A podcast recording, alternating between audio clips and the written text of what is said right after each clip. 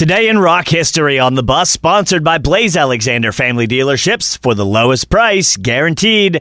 Here's a look at today, June 6th in rock history. You wear it well, a little out of time to answer. On this day in 1969, Rod Stewart, lead singer of the Jeff Beck Group, signs a solo recording contract with Mercury Records. He would score three major hits on that label with Maggie May, I Know I'm Losing You, and You Wear It Well.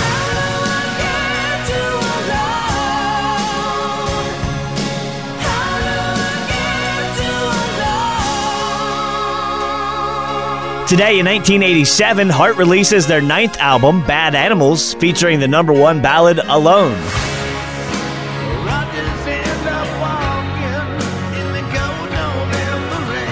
And in 1992, the Guns N' Roses November Rain video debuts on MTV. Coming in at nine minutes, it's the most expensive video ever made to this point, costing $1.5 million. And that's today, June 6th, in rock history.